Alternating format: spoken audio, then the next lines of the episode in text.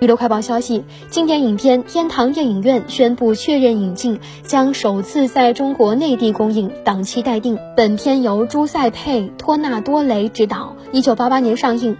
电影讲述在意大利南部小镇，小男孩多多与放映师成为了忘年之交。